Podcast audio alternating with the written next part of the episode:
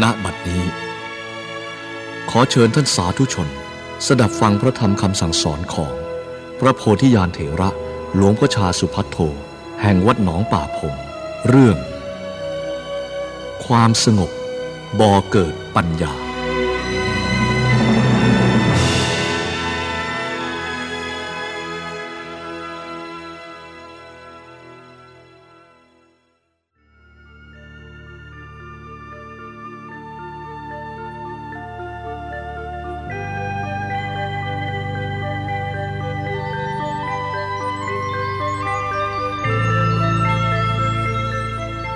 ฐานะที่พวกเราทั้งหลาย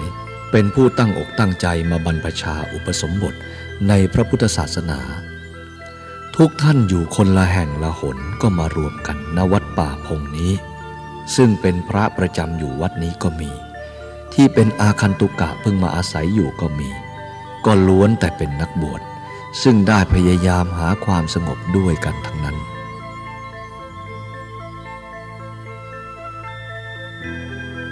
ความสงบที่แท้จริงนั้น พวกเราทั้งหลายจงเข้าใจ พระพุทธองค์ตรัสว่า ความสงบอย่างแท้จริงนั้นไม่ได้อยู่ห่างไกลจากพวกเรา มันอยู่กับพวกเรา แต่เราทั้งหลายมองข้ามไปข้ามมาอยู่เสมอ ต่างคนก็ต่างมีอุบายที่จะหาความสงบนั่นเอง แต่ก็ยังมีความฟุ้งซ่านรำคาญ ไม่ถนัดใจอยู่ ก็ยังไม่ได้รับความพอใจ ในการปฏิบัติของตนเอง คือยังไม่ถึงเป้าหมาย เปรียบประหนึ่งว่าเราเดินทางออกจากบ้านเรา แล้วก็เร่ร่อนไปสารพัดแห่ง ไม่มีความสบาย แม้จะไปรถจะไปเรือจะไปที่ไหนอะไรก็ตามที มันยังไม่ถึงบ้านเรา เมื่อเรายังไม่ถึงบ้านเรานั้นก็ไม่ค่อยสบาย ยังมีภาระผูกพันอยู่เสมอ นี่เรียกว่าเดินยังไม่ถึง ไม่ถึงจุดหมายปลายทาง ก็เร่ร่อนไปในทิศต่างๆ เพื่อแสวงหาโมกขธรรม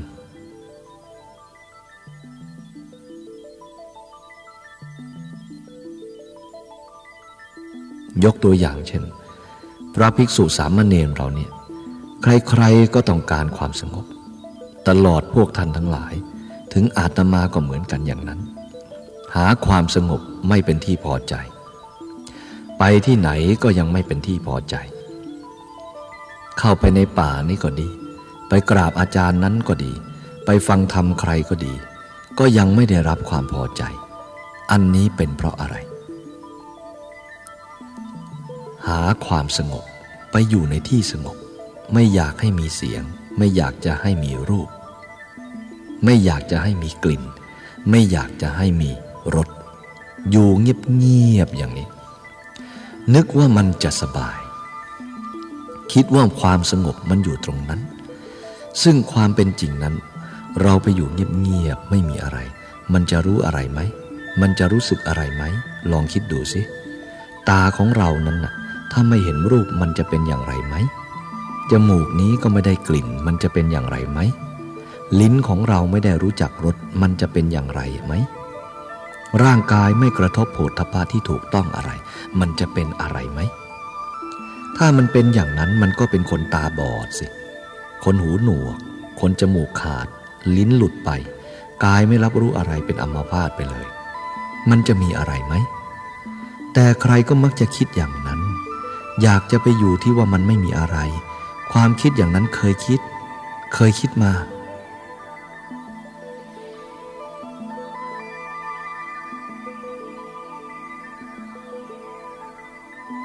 ในสมัยที่อาตมาเป็นพระปฏิบัติใหม่ ๆ จะนั่งสมาธิตรงไหนเสียงมันก็อื้อ มันไม่สงบเลย คิดผ่านไปผ่านมาเสมอว่าจะทำอย่างไรเนาะมันไม่สงบ จนต้องหาขี้พึ่งมาปั้นกลมๆ อุดเข้าไปในหูเนี่ย ไม่ได้ยินอะไร มีแต่เสียงอื้อเท่านั้น นึกว่ามันจะดี นึกว่ามันจะสงบ เปล่า ความปรุงแต่งอะไรต่ออะไรต่าง ๆ นี่ ม่ใช่อยู่ที่หูดอก มันเกิดภายในจิตในใจ มันจะมีสารพัดอย่าง ต้องคลำหามัน ค้นคว้าหาความสงบ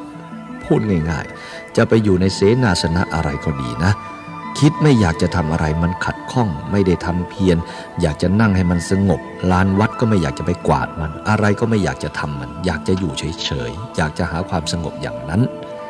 ครูบาอาจารย์ให้ช่วยกิจที่วัดที่เราอาศัยอยู่ก็ไม่ค่อยจะเอาใจใส่มัน เพราะเห็นว่ามันเป็นงานภายนอก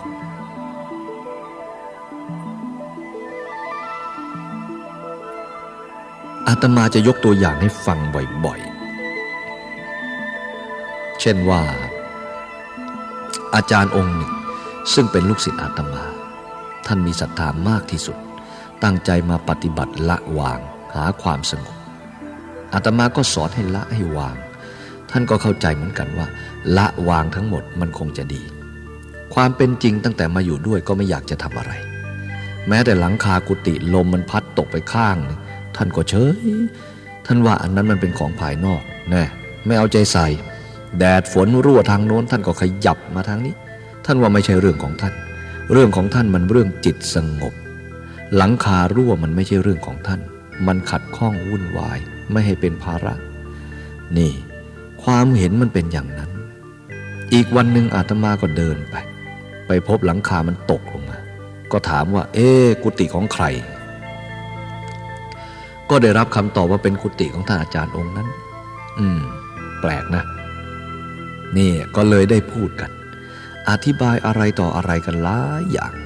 เสนาสนะวัดนะ่ะที่อยู่ของเรานั้น คนเรามันต้องมีที่อยู่ ที่อยู่มันเป็นอย่างไรก็ต้องดูมัน การปล่อยวางไม่ใช่เป็นอย่างนี้ ไม่ใช่ว่าเราปล่อยเราทิ้ง อันนั้นมันเป็นลักษณะของคนที่ไม่รู้เรื่อง ฝนตกหลังคารั่วต้องขยับไปข้างโน้น แดดออกอ้าวขยับมาข้างนี้อีกแล้วทำไมเป็นอย่างนั้นล่ะทำไมไม่ปล่อยไม่วางอยู่ตรงนั้น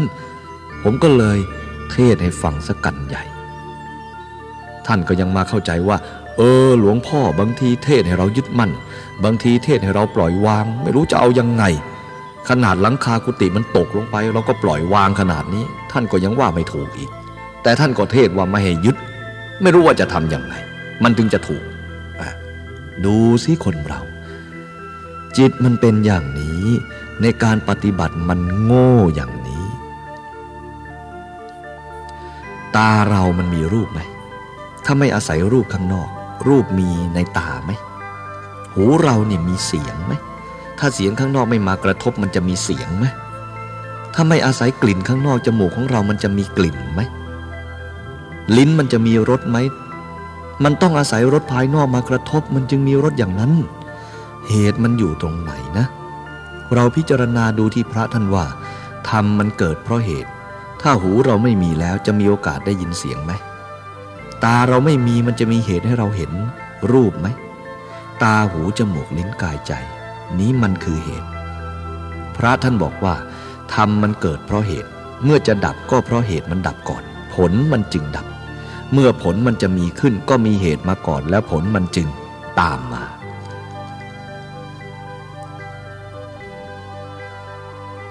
ถ้าหากเราเข้าใจว่าความสงบมันอยู่ตรงนั้น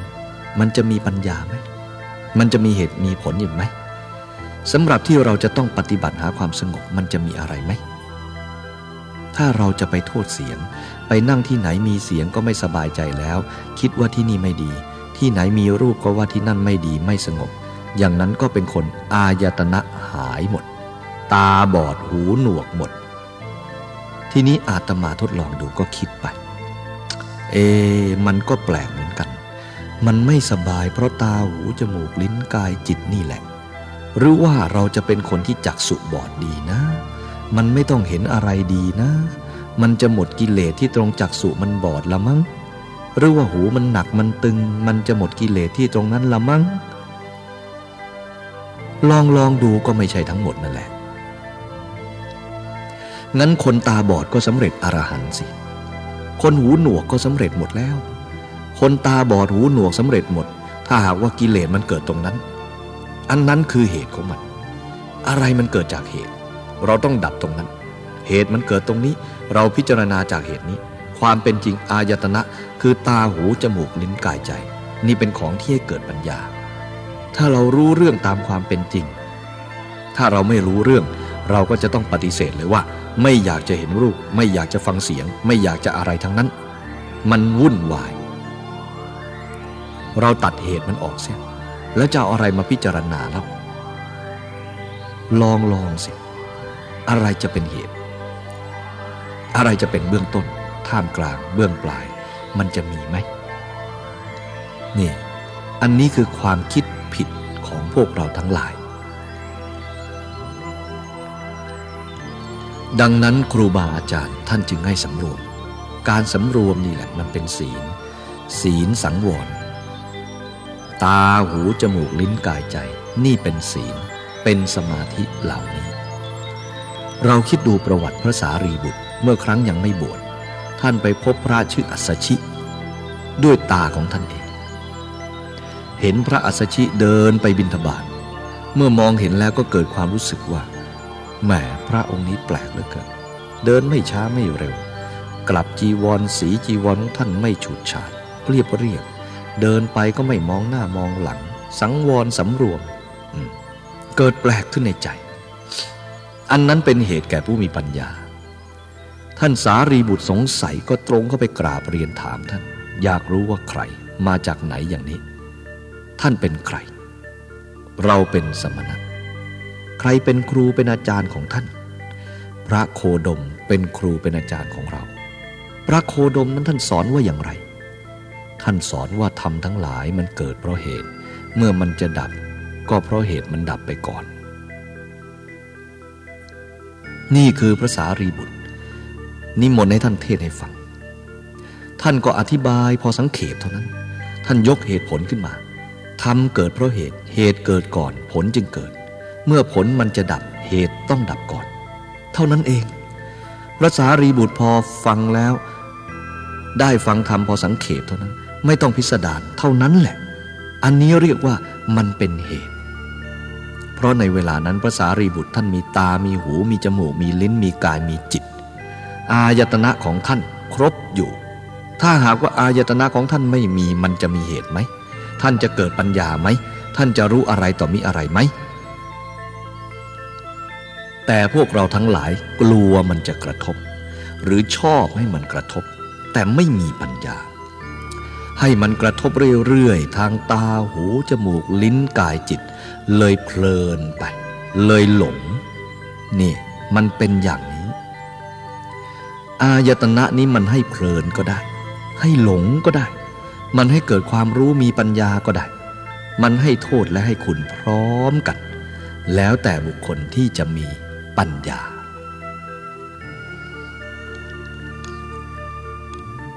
อันนี้ให้เราเข้าใจว่าเราเป็นนักบวชเข้ามาปฏิบัติ ปฏิบัติทุกอย่าง ความชั่วก็ให้รู้จัก คนสอนง่ายก็ให้รู้จัก คนสอนยากก็ให้รู้จัก ท่านให้รู้จักทั้งหมด เพื่ออะไร เพื่อเราจะรู้ความจริงที่เราจะต้องเอามาปฏิบัติ ไม่ใช่ว่าเราปฏิบัติแต่สิ่งที่ว่ามันดีมันถูกใจเรา เราจึงจะชอบ มันไม่ใช่อย่างนั้น สิ่งในโลกนี้นะ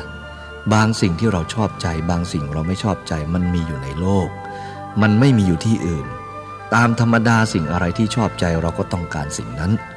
พระเนนอยู่ด้วยกันก็เหมือนกัน ถ้าองค์ไหนไม่ชอบใจ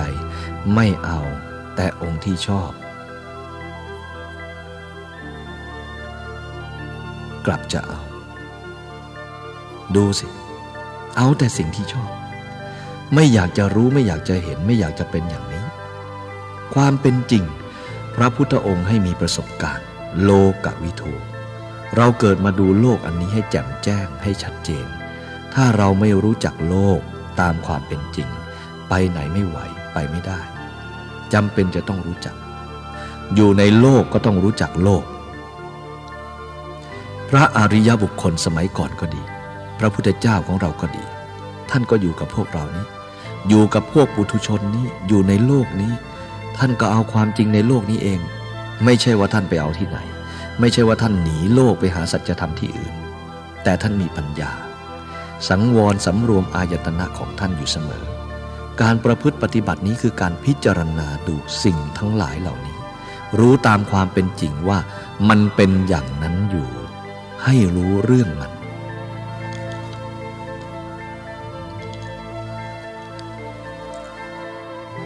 ฉะนั้นพระพุทธองค์จึงให้รู้อายตนะเครื่องต่อไตในตามันก็ต่อเอารูปเข้ามาเป็นอารมณ์ หูมันก็ต่อเอาเสียงเข้ามา จมูกมันก็ต่อเอากลิ่นเข้ามา ลิ้นมันก็ต่อเอารสเข้ามา ร่างกายก็ต่อเอาโผฏฐัพพะเข้ามา เกิดความรู้ขึ้น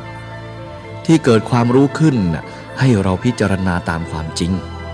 ถ้าเราไม่รู้จักตามความเป็นจริง เราจะชอบมันที่สุด หรือเกลียดมันที่สุด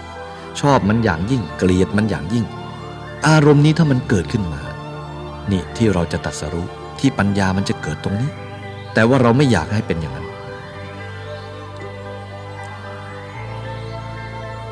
พระพุทธองค์ท่านให้สังวรสำรวมการสังวรสำรวมนั้นไม่ใช่ว่าให้เห็นรูปหรือไม่ให้เห็นรูป ไม่ให้ได้ยินเสียง ไม่ให้ได้กลิ่น ไม่ให้รู้จักรส ไม่รู้จักโผฏฐัพพะไม่รู้จักธรรมารมไม่ใช่อย่างนั้น ถ้าผู้ปฏิบัติประพฤติปฏิบัติไม่เข้าใจ พอเห็นรูปก็เสียว ฟังเสียงก็เสียว หนีเรื่อย หนีไปไม่สู้ หนีไปนึกว่ามันจะหมดฤทธิ์หมดเดชนึกว่ามันจะจบลงมันจะพ้น มันไม่พ้นนะอันนั้นไม่พ้นหนีไปไม่รู้ตามความจริงข้างหน้ามันก็โผล่ขึ้นอีก ต้องแก้ปัญหา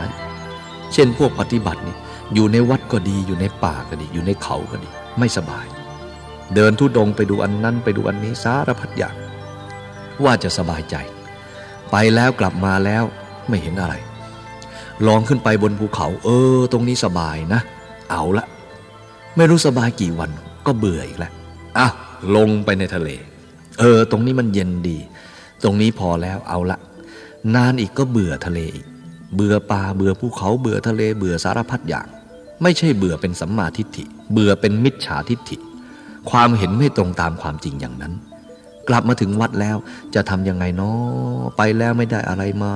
แล้วก็ทิ้งบาตรศึกทำไมถึงศึก เพราะไม่มีเครื่องกันศึก เหมือนรองเท้าเห็นไหมรองเท้าอย่างดีเขามีเครื่องกันศึก ไปถูกหินถูกตอไม่ศึก กันศึกซะแล้วรองเท้าไม่ดีไม่มีเครื่องกันศึก มันก็ศึก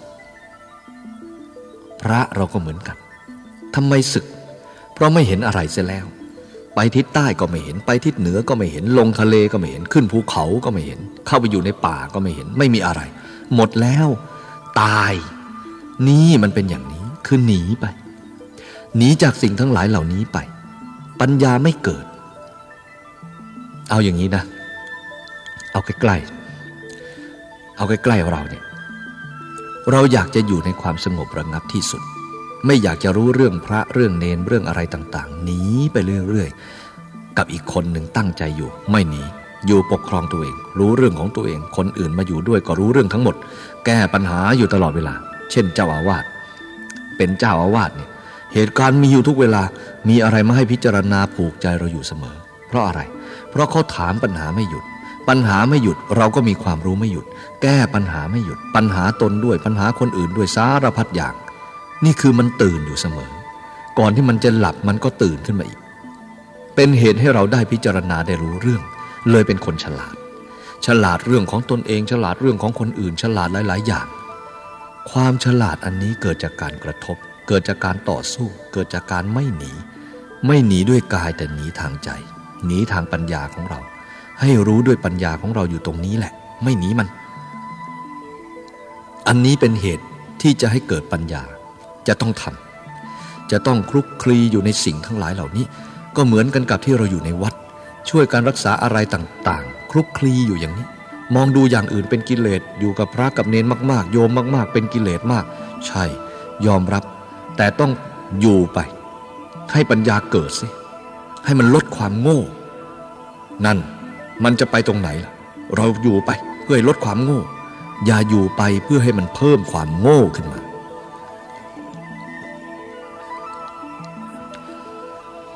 ต้องพิจารณาตาหูจมูกลิ้นกายใจ มันกระทบเมื่อใดเป็นต้น ก็ต้องสำมุรวม สังวร พิจารณาเมื่อทุกเกิดขึ้นมา ใครทุกทุกนี้ทำไมทำไมมันจึงเกิด ท่านเจ้าอาวาสปกครองลูกศิษย์ลูกหานี่ก็เป็นทุกข์ ต้องรู้จักทุกข์เกิดขึ้นมานะ ให้มันรู้จักทุกข์สิ ทุกข์มันเกิดขึ้นมา เรากลัวทุกข์ไม่รู้จักทุกข์จะไปสู่ที่ไหนได้ ถ้าทุกข์มาก็ไม่รู้อีก จะไปสู้ทุกข์ที่ไหนได้ล่ะเนี่ยเป็นสิ่งสำคัญมากที่สุดต้องให้รู้จักทุกข์การหนีทุกข์ก็คือให้รู้จักพ้นทุกข์ไม่ใช่ว่ามันทุกข์ที่นี่แล้วก็วิ่งไปหอบทุกข์ไปด้วย อยู่ที่นั่นทุกข์ก็เกิดขึ้นอีก ก็วิ่งอีก นี่ไม่ใช่คนหนีทุกข์เป็นคนไม่รู้จักทุกข์ ถ้ารู้จักทุกต้องดูเหตุการณ์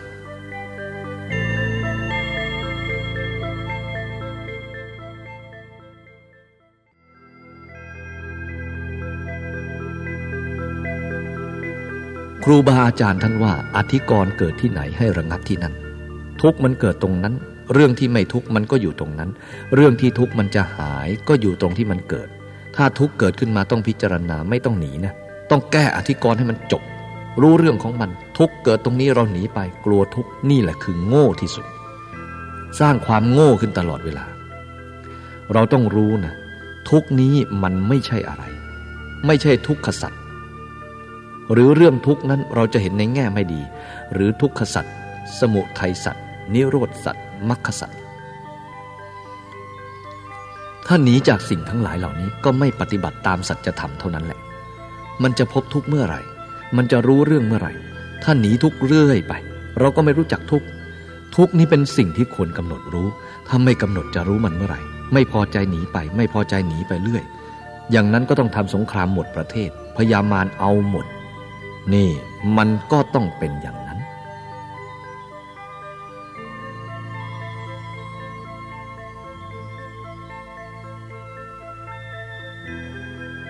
พระพุทธองค์ท่านให้หนีด้วยปัญญา เปรียบประหนึ่งว่าเรามีเสี้ยนหรือหนามน้อยๆต่ำเท้าเราอยู่ เดินไปปวดบ้างหายปวดบ้าง บางทีก็ไปเดินสะดุดหัวต่อครับปวดขึ้นมาก็คลำดูคลำไปคลำมาไม่เห็นเลยขี้เกียจดูมันก็ปล่อยมันไป ต่อไปเดินไปถูกปุ่มอะไรขึ้นมาก็ปวดอีก มันเป็นอย่างนี้เรื่อยไป เพราะอะไร เพราะอะไรนะ เพราะเสี้ยนหรือหนามนั้น มันยังอยู่ในเท้าเรา ยังไม่ออก ความเจ็บปวดมันก็เป็นอยู่อย่างนั้น เมื่อมันปวดมาก็คลำหามัน ไม่เห็นก็ปล่อยไป นานๆเจ็บอีกก็คลำอีก อยู่อย่างนั้นเรื่อยๆทุกที่เกิดขึ้นมานั้นเราต้องกำหนดรู้มัน ไม่ต้องปล่อยมันไป เมื่อมันเจ็บปวดขึ้นมาเออหนามนี่มันยังอยู่นี่นะ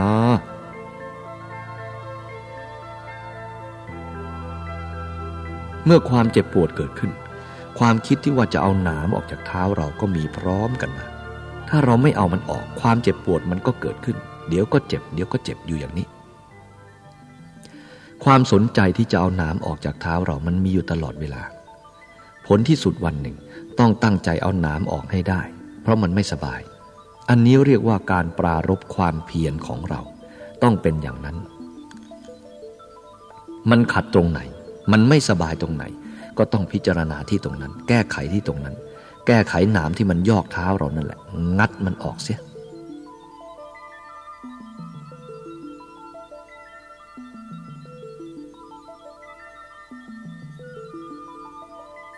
จิตใจของเรามันติดอยู่ที่ตรงไหน เราจะต้องรู้จักอยู่อย่างนั้น คลำไปคลำมาก็รู้อยู่เห็นอยู่เป็นอยู่อย่างนั้น แต่ว่าความเพียรของเราก็ไม่ถอยเหมือนกัน ไม่หยุด ท่านเรียกว่า วิริยารัมภะวิริยารัมภะปรารบความเพียรอยู่เสมอ เมื่อทุกขเวทนาเกิดขึ้นเมื่อไรในเท้าของเรา ปรารบว่าจะเอาหนามออก จะบ่งหนามออกเสมอไม่ได้ขาดเลย ทุกทางใจมันเกิดขึ้นมา เรื่องกิเลสตัณหานี้เราก็มีความรู้สึกปรารบความเพียรอยู่เสมอว่า จะพยายามฆ่ามัน พยายามละมันอยู่ตลอดเวลา ตามมันไปไม่หยุด อีกวันหนึ่งมันก็จนมุมเรา ถึงที่นั้นเราก็ตะครุบมันได้ ฉะนั้นเรื่องสุขทุกนี้เราจะทำอย่างไร ถ้าไม่มีสิ่งทั้งหลายเหล่านี้จะเอาอะไรเป็นเหตุ ถ้าไม่มีเหตุผลมันจะเกิดตรงไหนเล่า นี่เรียกว่าธรรมมันเกิดเพราะเหตุ เมื่อผลมันจะดับไปนั้น เพราะเหตุมันดับไปก่อน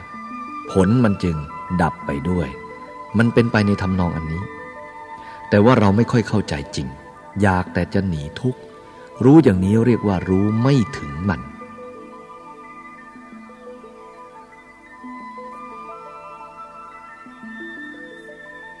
ความเป็นจริงแล้วนะ ท่านอยากจะให้รู้โลกที่เราอยู่นี้ไม่ต้องหนีไปไหน จะอยู่ก็ได้จะไปก็ได้ ให้มีความรู้สึกอย่างนั้น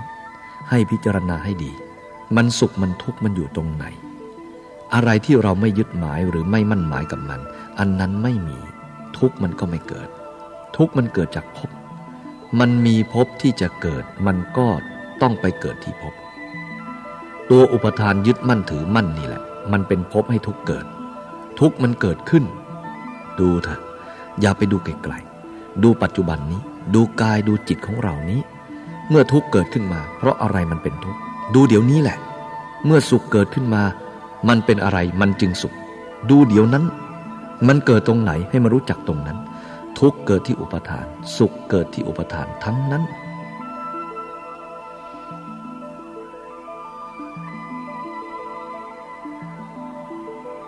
พระโยคาวจรเจ้า ผู้ประพฤติปฏิบัติดีแล้ว เห็นจิตว่าเป็นอยู่อย่างนี้ มันเกิดเกิดตายตายเป็นของไม่แน่นอนสักอย่างหนึ่งเลย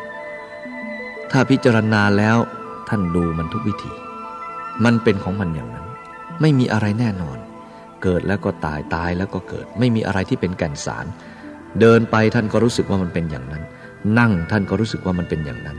จะเอาตรงไหนมีแต่ทุกข์ทั้งนั้น เอาโลกก็มีแต่ทุกข์ทั้งนั้น เหมือนแท่งเหล็กใหญ่ ๆ ที่เขาเอาเข้าเตาหลอมแล้วนั่นแหละ ร้อนไปทั้งแท่งเลย ยกขึ้นมาเอามือไปแตะดูข้างบนมันก็ร้อน ข้างๆมันก็ร้อน มันร้อนทั้งนั้นใช่ไหมที่ไม่ร้อนไม่มี เพราะมันออกมาจากเตาหลอมมา เหล็กทั้งแท่งไม่มีเย็นเลย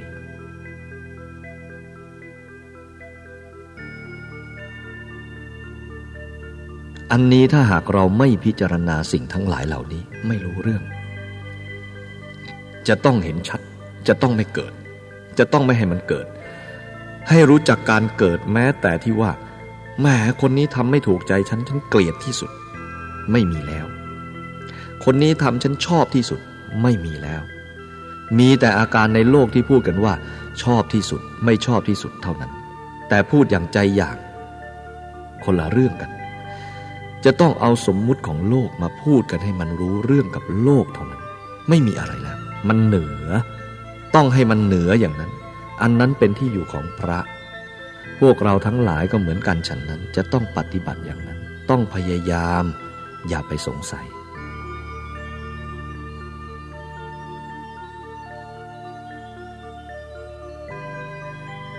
ก่อนที่อาตมาจะปฏิบัติเนี่ย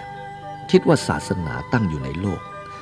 ทำไมบางคนทำบางคนไม่ทำทำแบบนิดๆหน่อยๆ แล้วเลิกนะ อะไรอย่างนี้ หรือผู้ไม่เลิกก็ไม่ประพฤติปฏิบัติเต็มที่ นี่มันเป็นเพราะอะไร ก็ไม่รู้นั่นเองล่ะอาตมาจึงต้องอธิษฐานในใจว่าเอาละชาตินี้นะเราจะมอบกายอันนี้ใจอันนี้ให้มันตายไปชาติหนึ่ง จะทำตามคำสอนของพระพุทธเจ้าทุกประการเลย จะทำให้มันรู้จักในชาตินี้ ถ้าไม่รู้จักมันก็ลำบากอีก จะปล่อยวางมันเสียทุกอย่าง จะพยายามทำ ถึงแม้ว่ามันจะทุกข์มันจะลำบากขนาดไหนก็ต้องทำไม่เช่นนั้นก็จะสงสัยเรื่อยไป คิดอย่างนี้เลยตั้งใจทำถึงแม้มันจะสุขมันจะทุกข์มันจะลำบากขนาดไหนก็ต้องทำชีวิตในชาตินี้ให้เหมือนวันหนึ่งกับคืนหนึ่งเท่านั้น ทิ้งมันจะตามคำสอนพระพุทธเจ้า จะตามธรรมะให้มันรู้ทำไมมันยุ่งมันยากนะวัฏฏะสงสารนี้อยากรู้อยากจะเป็นอย่างนั้น คิดปฏิบัติ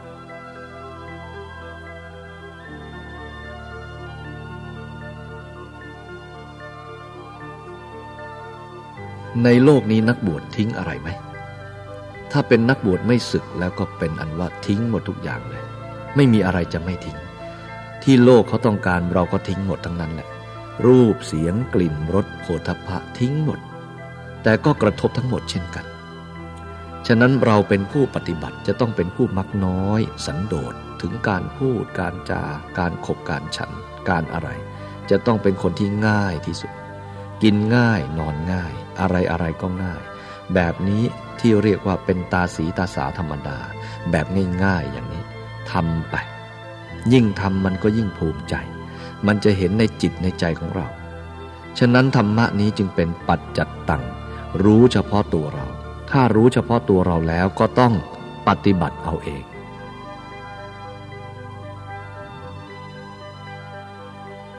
แต่เราปฏิบัตินี้ก็จะต้องอาศัยครูบาอาจารย์ครึ่งหนึ่งเท่านั้น อย่างวันนี้อาตมาเทศให้ฟัง อันนี้ยังเป็นของใช้ไม่ได้เลยนะ แต่เป็นของน่ารับฟังไว้ ถึงมีใครมาเชื่อเชื่อเพราะอาตมาพูดยังไม่เกิดประโยชน์เต็มที่ ถ้าใครเชื่อที่อาตมาพูดเต็มที่คนนั้นก็ยังโง่ ถ้าหากฟังแล้วมีเหตุผล เอาไปพิจารณาดู ให้มันเห็นชัดในจิตของตัวเอง ทำเองละเอง อันนั้นแหละมีผลมากแล้ว รู้รสมันแล้วคือมันรู้ด้วยตนเองจริง ๆ อันนี้พระพุทธองค์ท่านจึงไม่ตัดลงไป คือบอกชัดไม่ได้ เหมือนกับบอกสีให้คนตาบอดว่า มันขาวเหลือเกิน เหลืองเหลือเกิน บอกไม่ได้ หรือบอกก็ได้อยู่ แต่ท่านว่ามันไม่เกิดประโยชน์ เพราะคนนั้นตาบอดแล้ว ดังนั้นท่านจึงย้อนกลับมาให้เป็นปัจจัตตังให้เห็นชัดกับตัวเอง เมื่อเห็นชัดกับตัวเองแล้วมันจึงจะเป็น สิขีภูโต เป็นพยานของเราแท้ๆ จะยืนก็ไม่สงสัย นั่งก็ไม่สงสัย นอนก็ไม่สงสัย ใครจะมาพูดว่าท่านปฏิบัติอย่างนี้ไม่ถูกผิดหมดแล้ว มันก็สบายใจได้ เพราะมันมีหลัก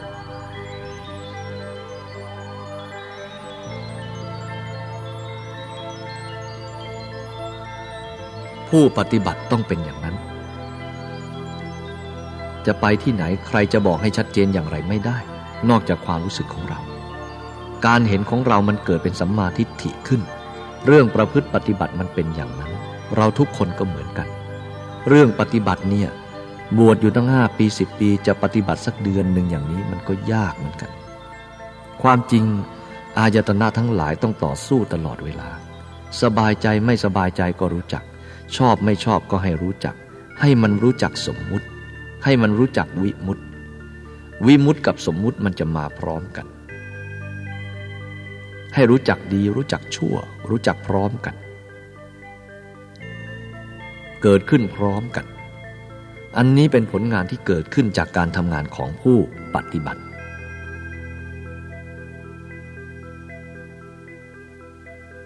ฉะนั้นสิ่งใดที่มันเกิดประโยชน์ตนและเกิดประโยชน์คนอื่น สร้างประโยชน์ตนแล้วสร้างประโยชน์คนอื่น ชื่อว่าทำตามพระพุทธเจ้า อาตมาเคยสอนเสมอ สิ่งที่ควรทำนั้นก็ไม่ค่อยอยากจะทำกัน อย่างกิจวัตรข้อวัดอะไรต่างๆ เคยพูดบ่อยๆ พูดไปก็ไม่ค่อยเอาใจใส่ เพราะคนมันไม่รู้ มันขี้เกียจบ้าง มันรำคาญบ้าง วุ่นวายบ้าง นั่นแหละมันเป็นเหตุ เราจะไปอยู่ที่มันไม่มีอะไร อยู่เฉยๆ จะเห็นอะไรไหม อาหารก็เหมือนกัน ฉันไปแล้วมันเฉยๆ จะเป็นอะไรไหม อร่อยไหม หูมันตึงพูดแล้วก็เฉย มันจะรู้เรื่องไหม ถ้าไม่รู้เรื่องมันจะมีเรื่องไหม ไม่มีเรื่อง มันก็ไม่มีเหตุ มีที่แก้ไหม ให้เราเข้าใจการปฏิบัติอย่างนั้น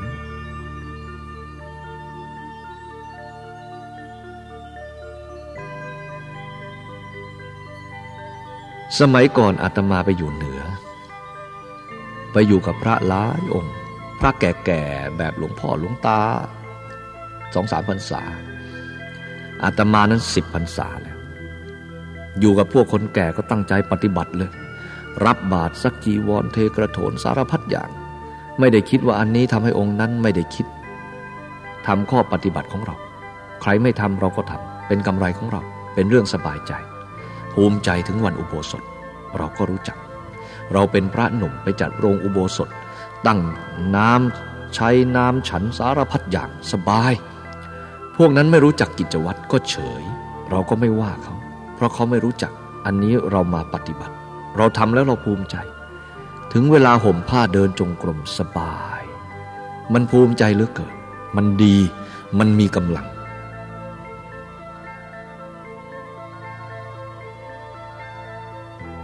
ข้อวัดทั้งหลายมีกำลังมากนะ ที่ไหนในวัดที่จะทำได้ ไม่ว่าจะเป็นในกุฏิของเราในกุฏิคนอื่นก็ดี ที่มันสกรปรกรกรุงรังทำเลย ไม่ต้องทำให้ใคร ไม่ต้องทำเอาหน้าเอาตาจากใครทำเพื่อข้อปฏิบัติของเรา กวาดกุฏิกวาดเสนาสนะให้มันสะอาด ถ้าเราทำเช่นนี้ก็เหมือนกับเรากวาดของสกรปรกออกไปจากใจของเรา เพราะเราเป็นผู้ปฏิบัติ อันนี้ให้มันมีอยู่ในใจของพวกเราทุกคน ความสามัคคีนั้นไม่ต้องเรียกร้องหรอกเป็นเลย ให้มันเป็นธรรมะ สงบระงับ พยายามทำใจให้มันเป็นอย่างนั้น ไม่มีอะไรมันจะมาขัดแย้งเรา อะไรที่เป็นงานหนักงานหนาช่วยกันทำถ้าเราช่วยกันทำไม่นานเราก็เสร็จ ช่วยกันง่าย ๆ แล้วก็แล้วไป มันดีที่สุด อาตมาเคยพบเหมือนกัน แต่ว่าอาตมามีกำไร คือไปอยู่ด้วยกันมาก ๆ ทั้งพระทั้งเนรอ้าววันนี้ย้อมผ้ากันนะย้อมผ้า เราไปต้มแก่นขนุน มีพระบางองค์ให้เพื่อนต้มแก่นขนุนเสร็จ แล้วก็เอาผ้ามาชุบๆย้อมแล้ว ก็หนีไปตากผ้า อยู่กุฏินอนสบาย ไม่ต้องต้มแก่นขนุน ไม่ต้องมาล้างหม้อไม่ต้องจัดทำอะไร เขานึกว่าเขาสบายเขาดี อันนั้นคือโง่ที่สุด แล้วสร้างความโง่ใส่ตัวเอง เพราะเขาไม่ได้ทำเพื่อนเขาทำถึงเวลาไม่ต้องทำอะไรเลย ง่าย นี่ยิ่งเพิ่มความโง่ขึ้น ดูเถอะ อันนั้นไม่ได้เกิดประโยชน์แก่เขาเลย นี่คือความคิดของคนโง่ กิจที่จะต้องทำก็ไม่ทำคือถ้าไม่ทำได้ละเป็นดีที่สุด นี่แหละมันโง่ที่สุด ถ้าเรามีความเห็นอย่างนั้นในใจอยู่ เราอยู่ไม่ได้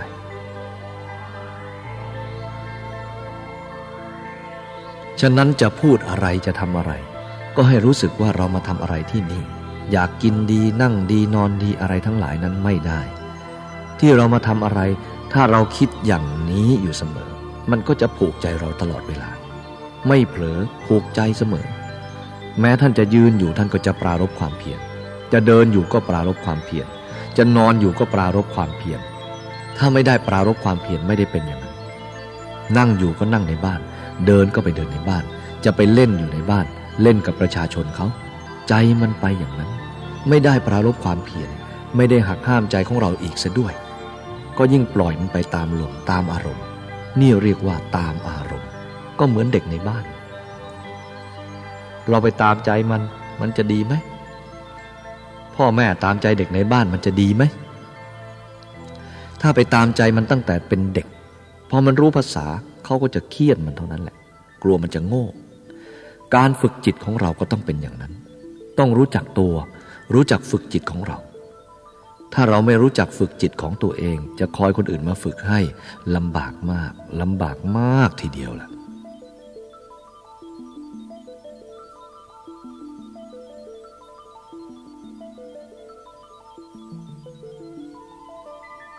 อย่าเข้าใจว่า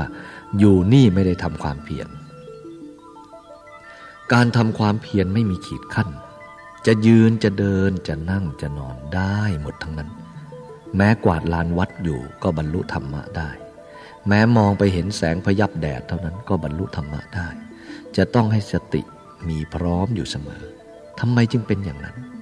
เพราะมันมีโอกาสที่จะบรรลุธรรมะอยู่ทุกเวลาอยู่ทุกสถานที่ เมื่อเราตั้งใจอยู่พิจารณาอยู่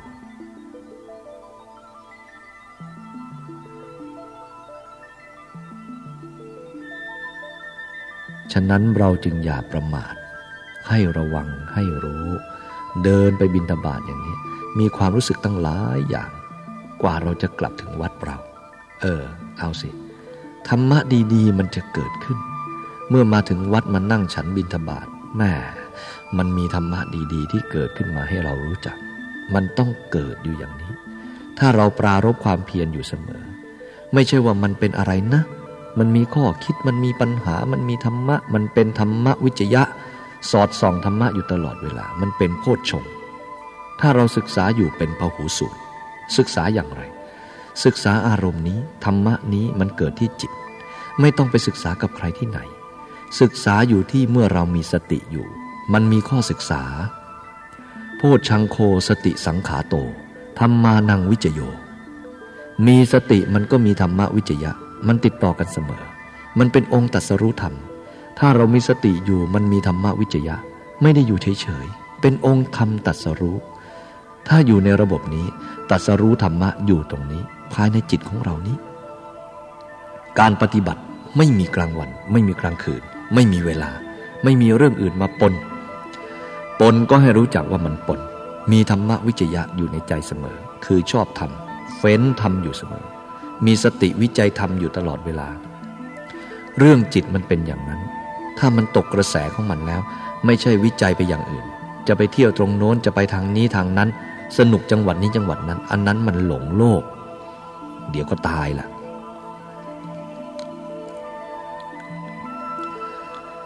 ฉะนั้นจงพากันตั้งใจ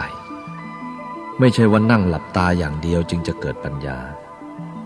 ตาหูจมูกลิ้นกายใจมันมีอยู่เสมอ ตื่นอยู่เสมอ ศึกษาตลอดเวลา เห็นต้นไม้เห็นสัตว์ต่างๆ ก็ได้ศึกษาอยู่ตลอดเวลา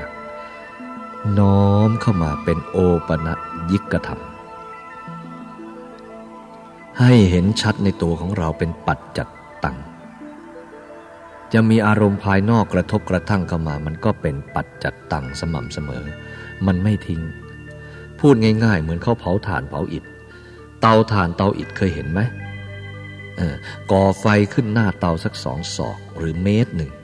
มันจะดูดควันไฟเข้าไปในเตาหมดเลย ดูอันนั้นก็ได้